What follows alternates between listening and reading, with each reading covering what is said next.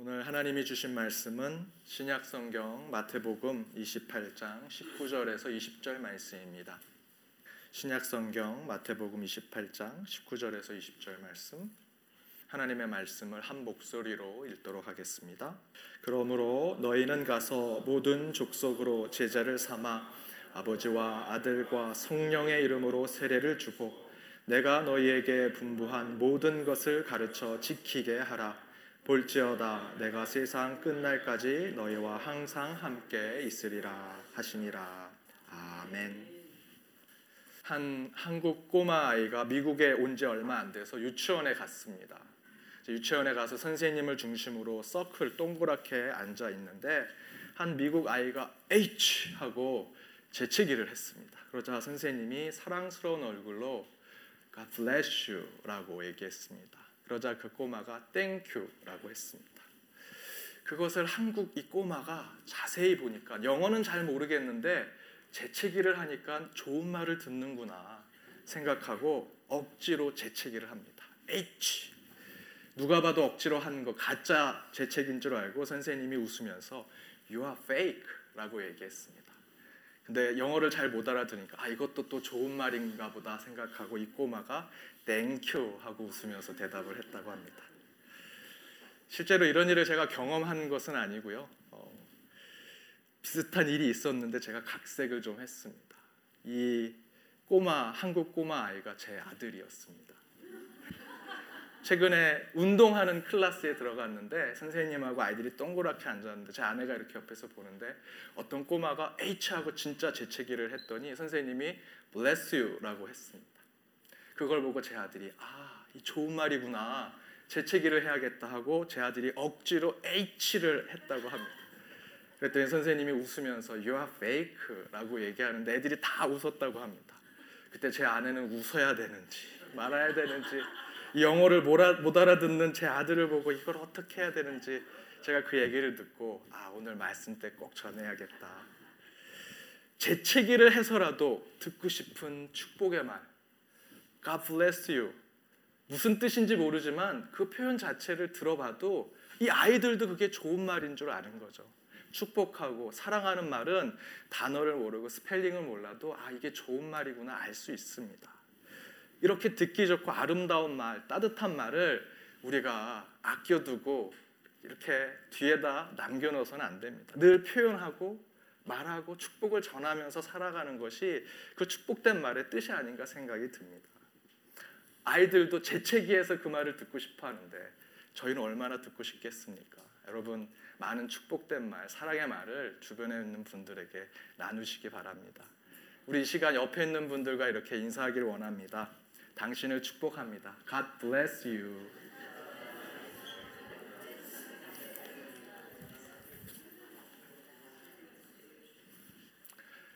제가 겨울에 교회 다 주일날 끝나고 어, 다 정리하고 혼자 이제 가게 됐는데 교회 앞에 한 흑인 남자분이 나이가 많으신데 다리를 좀 쩔뚝거리면서 걸어가셨 노숙자분이셨던 것 같습니다. 근데 그분이 길을 물어보시더라고요. 그래서 뭐라고 이렇게 잘 발음이 못 알아들어서 제가 잘 모르겠다, 미안하다 하고 가려고 하는데 본인이 저기까지만 가면 된다고 해서 야 이분이 노숙자고 참 사실 아무도 없는 때 어떻게 할까 하다가 제 차를 타시라 얘기하시면 제가 모셔다 드리겠다 하고 그분을 태우고 바로 요 근처였습니다. 그래서 그 집 앞까지 모셔다 드렸는데 그분이 저한테 내가 너한테 줄 수 줄 수 있는 게 아무것도 없다. 그래서 제가 괜찮다고 하고 가려고 했더니 그분이 손을 들면서 God bless you, God bless you를 계속 반복하시더라고요.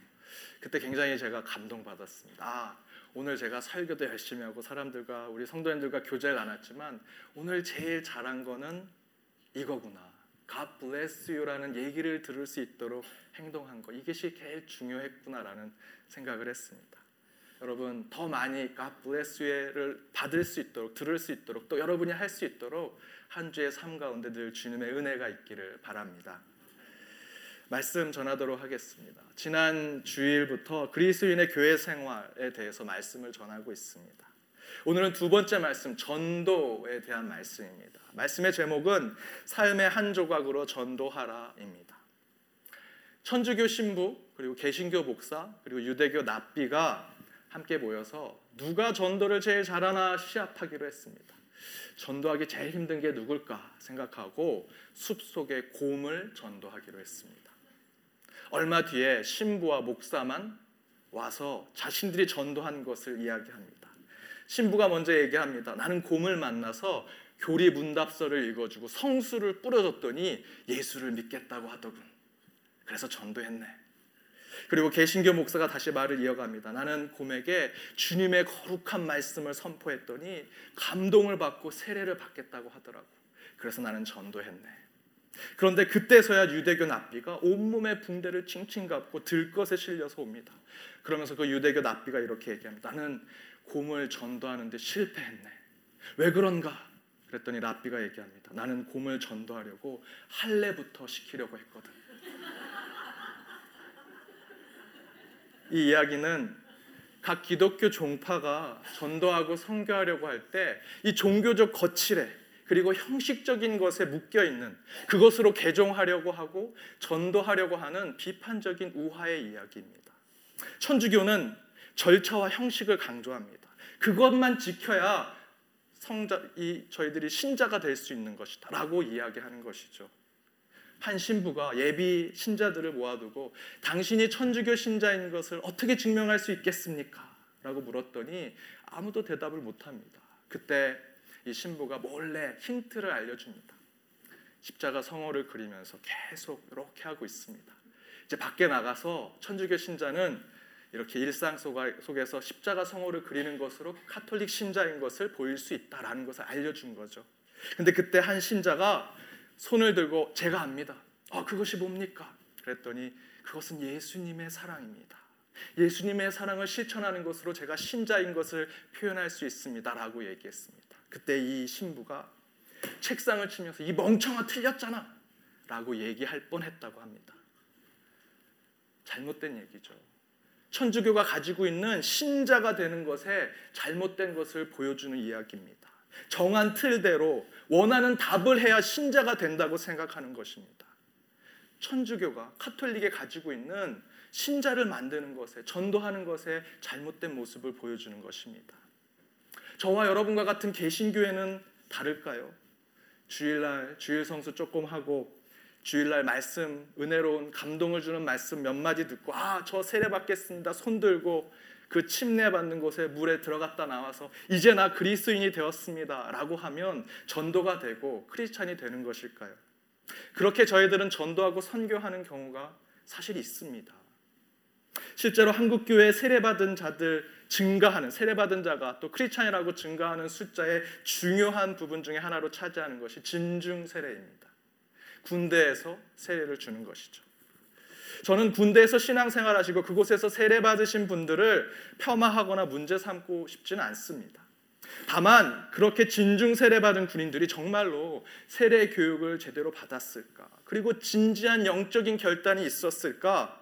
단지 초코파이 하나 때문에 주일날 힘든 군대 생활에 한 두세 시간 쉴 수 있다는 그 이유로 의미 없는 세례를 받는 것이 아닐까?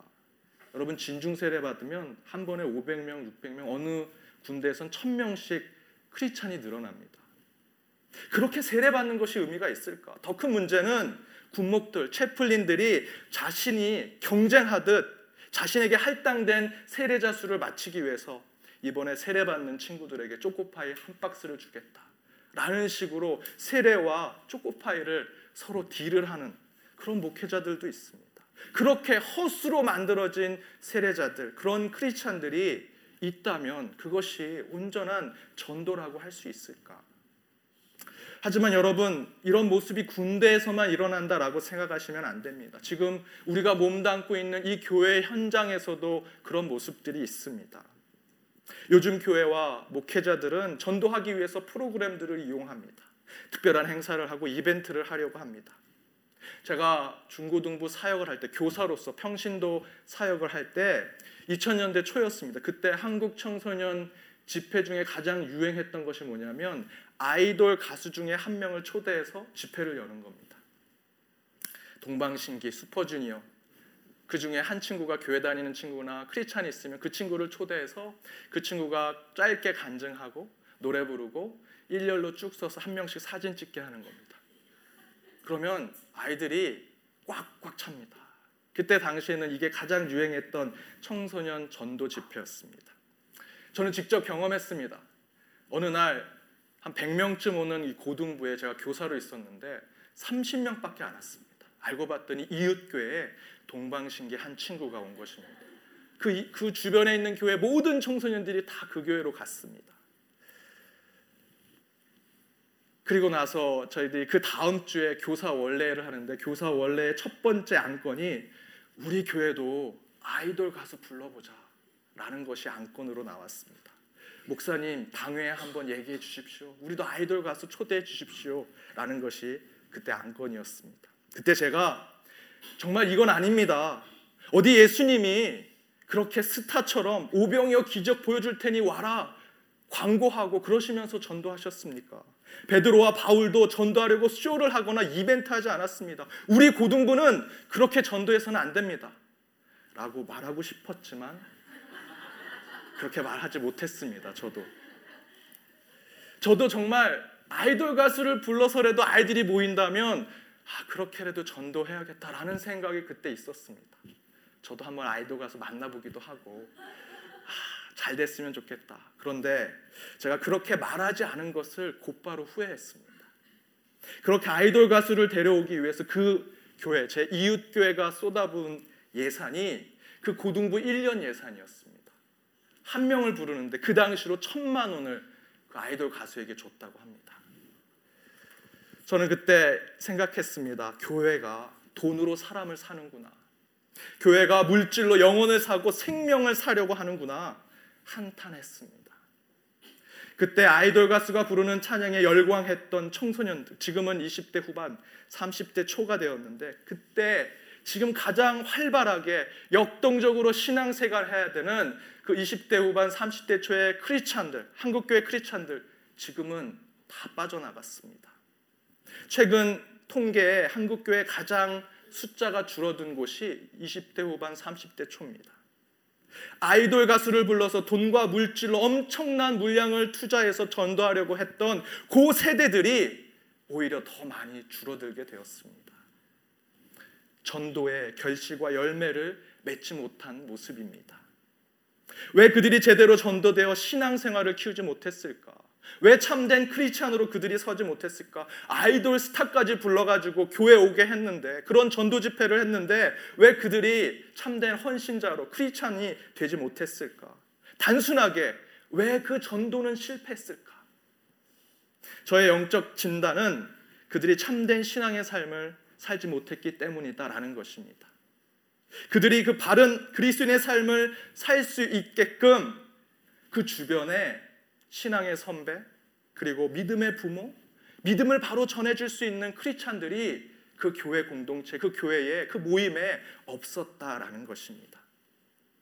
즉 그들이 아이돌 스타 때문에 교회에 왔습니다. 거기까지는 좋습니다.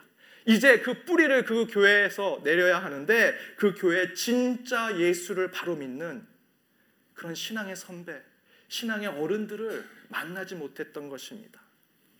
그래서 그들은 신앙의 뿌리를 그곳에 내리지 못했습니다. 간단히 말씀드리면 삶으로 전도가 되지 못한 것입니다.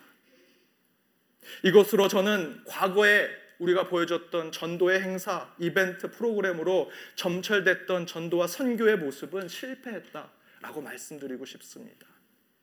따라서 우리가 다시 회복해야 할 바르고 온전한 전도의 모습, 사명자의 모양은 무엇인가? 말씀 가운데 다시 한번 찾아보고자 합니다. 그래서 저는 다시 예수님께서 마지막 유언처럼 우리에게 남기신 예수님의 전도 대위임 명령을 다시 한번 저희들 읽고 그 가운데 참 뜻을 찾고자 합니다. 그것이 바로 오늘 본문의 말씀입니다. 우리 본문 말씀을 다시 한번 읽어보도록 하겠습니다. 함께 읽겠습니다. 그러므로 너희는 가서 모든 족속으로 제자를 삼아 아버지와 아들과 성령의 이름으로 세례를 주고 내가 너희에게 분부한 모든 것을 가르쳐 지키게 하라. 볼지어다 내가 세상 끝날까지 너희와 항상 함께 있으리라 하시니라. 아멘.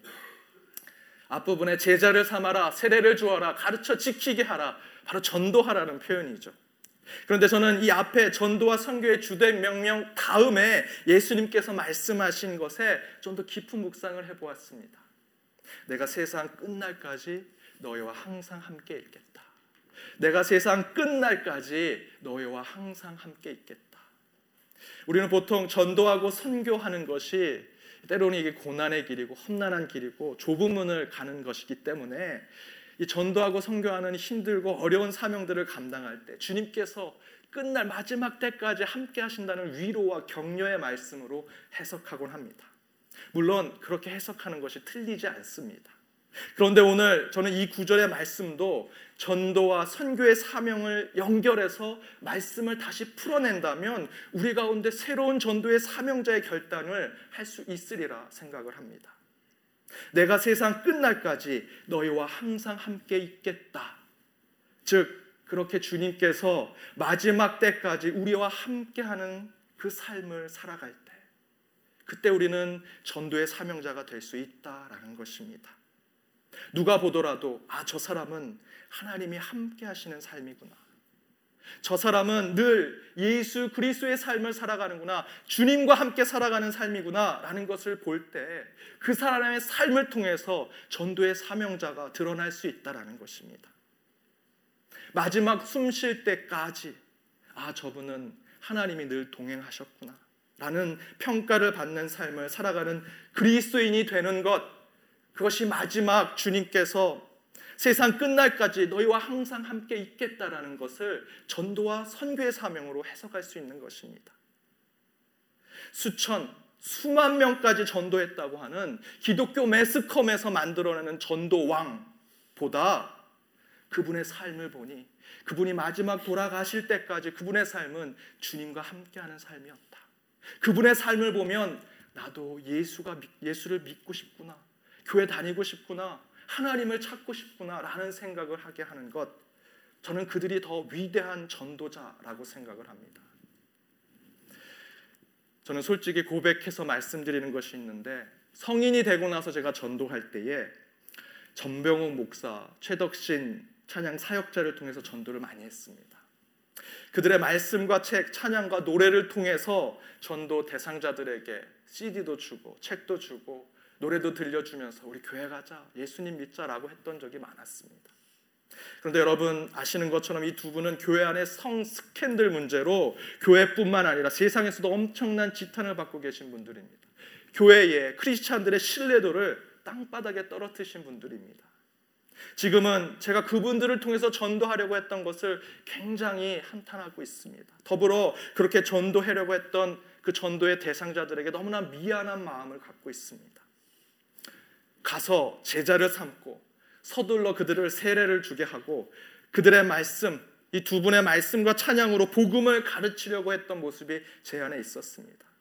그런데 그때 제가 간과했던 것이 하나 있었는데 저는 그때 그들 이 두 분이 하나님과 함께 하고 있는 것을 생각하지 않았습니다. 그들의 입술에 나오는 그 신선한 말씀의 해석과 가슴을 후업하는 그 찬양의 감동에 이것으로 전도를 하면 좋겠다라고 생각했지 이 두 분이 정말 하나님과 동행하는 삶을 살아가고 있는지 생애 마지막까지 주님과 함께 살고자 하는 그런 생애를 살아가고 있는지 그런 신앙을 가지고 계셨는지 생각하지 않았던 것입니다. 진짜 저 중요한 전도의 무게중심은 그분들이 보여줬던 말씀과 찬양이 아니라 그분들의 삶 가운데 하나님이 드러나야 되는데 실제로 그렇지 않았는데 저는 그것을 보지 못했던 것입니다. 이제 저는 전도할 때 가장 중요한 것을 따로 봅니다. 전도하려고 하는 사람의 손에 쥐어진 화려한 미사오구의 전도 용지나 값비싼 전도용 선물 또는 눈에 화려한 그 달란트나 재능으로 전도할 수 있다라고 생각하지 않습니다. 진짜 전도자는 그 사람의 성품, 하나님이 주신 인격, 그리고 그 사람의 신앙과 믿음으로 전도할 수 있다라고 저는 생각합니다. 바울은 골로새서 1장 28절 29절 이렇게 증거합니다. 함께 읽어 보도록 하겠습니다. 함께 읽겠습니다. 우리가 그를 전파하여 각 사람을 권하고 모든 지혜로 각 사람을 가르침은 각 사람을 그리스도 안에서 완전한 자로 세우려 함이니 이를 위하여 나도 내 속에서 역사하는 이의 역사를 따라 힘을 다하여 수고하노라. 아멘. 말씀 첫 번째를 보십시오. 그를 전파한다. 예수의 복음을 전한다. 이것이 곧 전도를 이야기합니다. 그것을 좀 더 풀어서 얘기합니다. 각 사람에게 지혜로 각 사람에게 그 예수를 권하고 지혜로 가르치겠다. 바로 그것이 전도죠.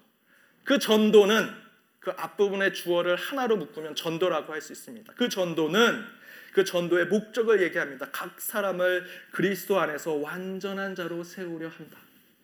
전도의 뜻은 내가 너를 세례를 주고 교리문답 대답 잘해서 영세 받으면 이제 너는 크리스찬이야. 크리스찬이 된 거야. 이제 끝이야라는 것이 아니라 바울의 가르침대로 그리스도 안에서 완전한 자로 세우려 한다. 바로 그것이 전도라는 것입니다. 그런데 여기서 완전한 자는 헬라어로 τέλειος라고 합니다.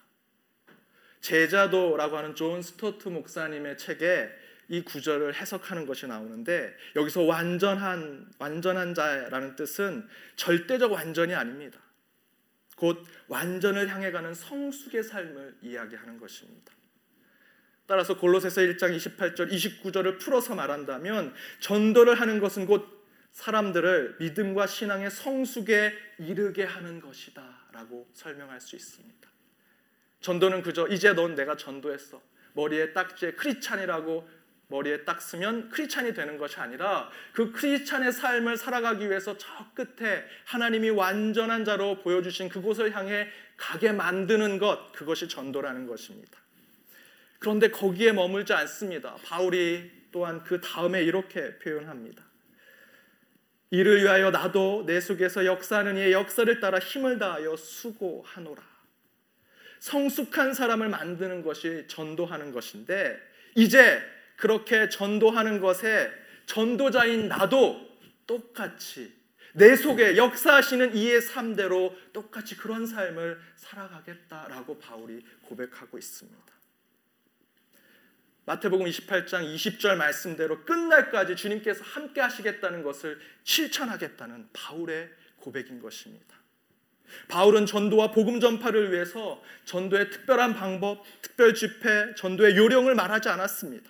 참된 전도는 복음을 듣는 자가 성숙한 그리스도인이 되는 것이고 이를 위해서 전도자인 나도 내 안에 함께 하신 주님과 계속해서 주님께서 나를 주관하시고 내 신앙을 붙드시고 주님께서 이끄시는 인격의 삶을 살아가겠다 고백하는 것 그것이 바울의 전도가 아닌 것입니다. 전도는 요령과 이벤트, 물질로 하는 것이 아니라 전도하고자 하는 저와 여러분의 삶과 신앙의 모습으로 해야 한다라는 말씀입니다. 전도의 모양을 가지고 있어야 한다라는 것입니다. 아, 저분이 믿는 예수님이라면, 저 장로님, 저 권사님, 저 집사님이 믿는 그 하나님이라면, 다니시는 그 교회라면, 나도 크리스찬이 되고 싶구나. 우리의 삶을 보고, 우리의 삶의 모양을 보고 전도받게 되는 것. 그것이 참된 전도의 사명자의 모습이다라는 것입니다.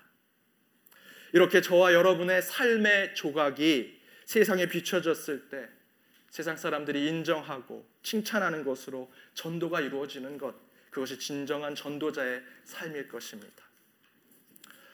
세계 여행을 많이 다니신 분들은 아시겠지만 세계 곳곳에 가장 많이 퍼져 있는 것이 뭐냐면 코카콜라입니다. 공산주의 국가든 자본주의 국가든 가난한 나라든 부자든 부자의 나라든 더운 나라든 추운 나라든 세계 곳곳에서 만날 수 있는 것은 코카콜라 음료수입니다. 저는 가끔 성교학을 공부하면서 어떻게 하면 이 코카콜라가 세계 곳곳에 그 아프리카 그 부시맨도 마시는 그 코카콜라를 만들 수 있을까? 곳곳에 들어가게 복음을 전하게 할 수 있을까? 가끔 생각하기도 합니다. 그렇게 고민하고 기도하면서 깨달은 것이 하나 있었습니다. 그것이 바로 코카콜라 병의 디자인의 조건이었습니다. 코카콜라 병 디자인을 처음 만들 때 이런 조건을 붙이고 공모를 했습니다. 이런 것입니다. 병의 모양이 예쁘고 물에 젖어도 미끄러지지 않으며 생각보다 양이 적게 들어가야, 들어가야 하고 깨진 병 조각을 보아도 코카콜라 병인 줄 알 수 있어야 한다. 저는 이 조건 가운데 한 가지의 조건을 듣고 책상을 쳤습니다. 유레카 할렐루야를 해야겠죠. 할렐루야. 깨진 병 조각을 보아도 코카콜라 병인 줄 알아야. 코카콜라를 마시면 이건 콜라야, 코카콜라야 다 알 수 있죠. 병 상표를 보거나 병의 모양을 봐도 이건 코카콜라가 만든 거야 알 수 있습니다. 이 코카콜라 회사는 그곳에 머물지 않습니다. 한 모금을 마시고 야 이건 코카콜라인데 코카콜라 마시고 싶다. 병 모양과 상표를 보고 야 코카콜라가 마시고 싶다. 그곳에 머물지 아니하고 그것을 뛰어넘어서 코카콜라 회사가 꿈꾸는 것은 그 병이 깨져서 조각이 나도 그 조각을 보고 야 이거 코카콜라 아니야? 아 코카콜라 마시고 싶다라고 생각하게 만드는 것 이것이 코카콜라가 가지고 있는 전략이었습니다. 대단하지 않습니까? 저는 이런 모습이 전도와 선교의 사명을 갖고 있는 저와 여러분에게도 그대로 나타나야 한다라고 생각합니다. 저와 여러분은 복음의 생수를 가지고 있는 병입니다. 따라서 우리 안에 담겨진 복음의 생수를 우리뿐만 아니라 누군가에게도 시원하게 마시게 하고 전해야 합니다. 그러나 때로 우리의 삶은 조각이 날 때가 있습니다. 연약하고 모자라기에 세상의 난관에 부딪히고 어려움을 겪고 아픔과 질병을 겪으면서 우리의 영혼이 산상조각 날 때가 있죠. 바로 그때 우리의 삶의 조각이 날지라도 깨질지라도 우리의 삶의 조각으로 복음을 드러내야 합니다. 깨진 조각을 보더라도 그 가운데 예수의 십자가를 사람들이 볼 수 있어야 합니다. 그것이 참된 전도자의 모습입니다. 아, 저분이 아픔을 겪고 질병을 겪고 고난을 겪고 있는데도 그렇게 삶이 산상조각 났는데 그 조각을 보더라도 우리는 그분이 참된 신앙의 삶을 살고 있구나. 그것을 볼 때, 우리의 삶에 깨진 조각을 볼 때, 그 가운데 예수를 만나고 복음을 만나게 된다면 여러분의 삶이 그 전도자의 참된 모습을 보여주고 있는 것입니다.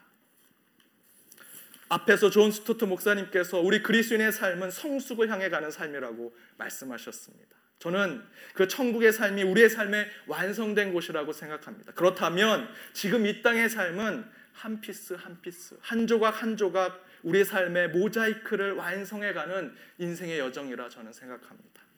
그런데 아직 완성되지 않는 지금의 삶에서 우리의 복음을 전하는 사명을 감당해야 한다면 그것은 바로 저와 여러분의 삶의 한 조각 한 조각 한 piece 한 piece로 세상 사람들에게 복음을 전해야 하는 것입니다.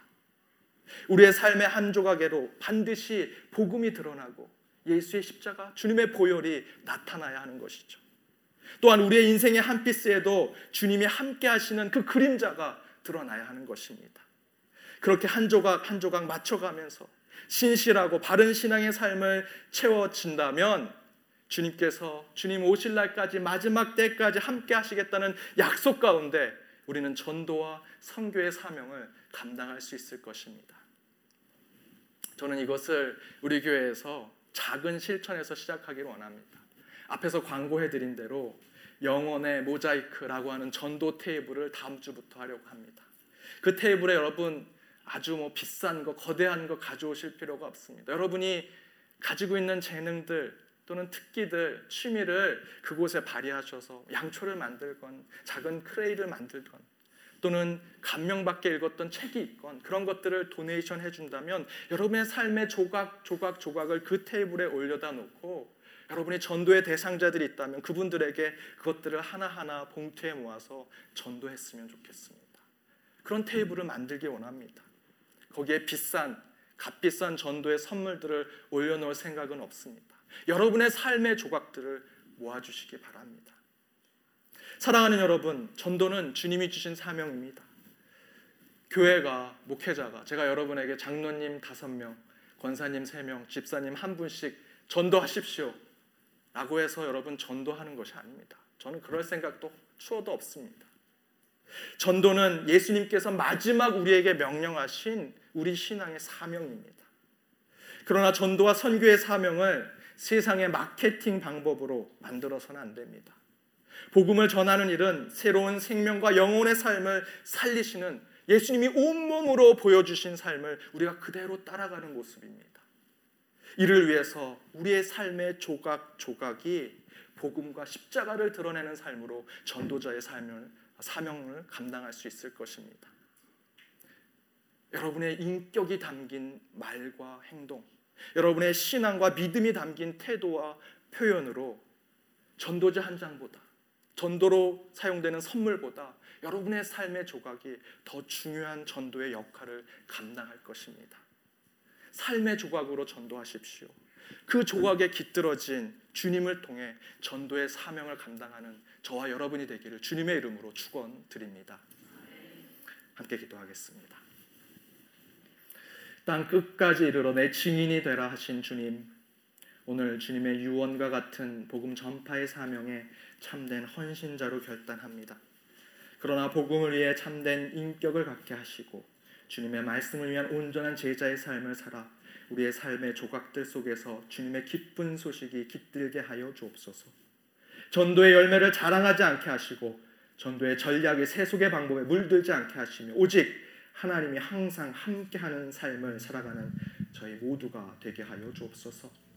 삶의 한 조각으로 전도할 수 있는 진실하고 참된 자가 될 수 있도록 이 시간 결단할 것을 믿으며 이 모든 말씀 예수님의 이름으로 기도드립니다.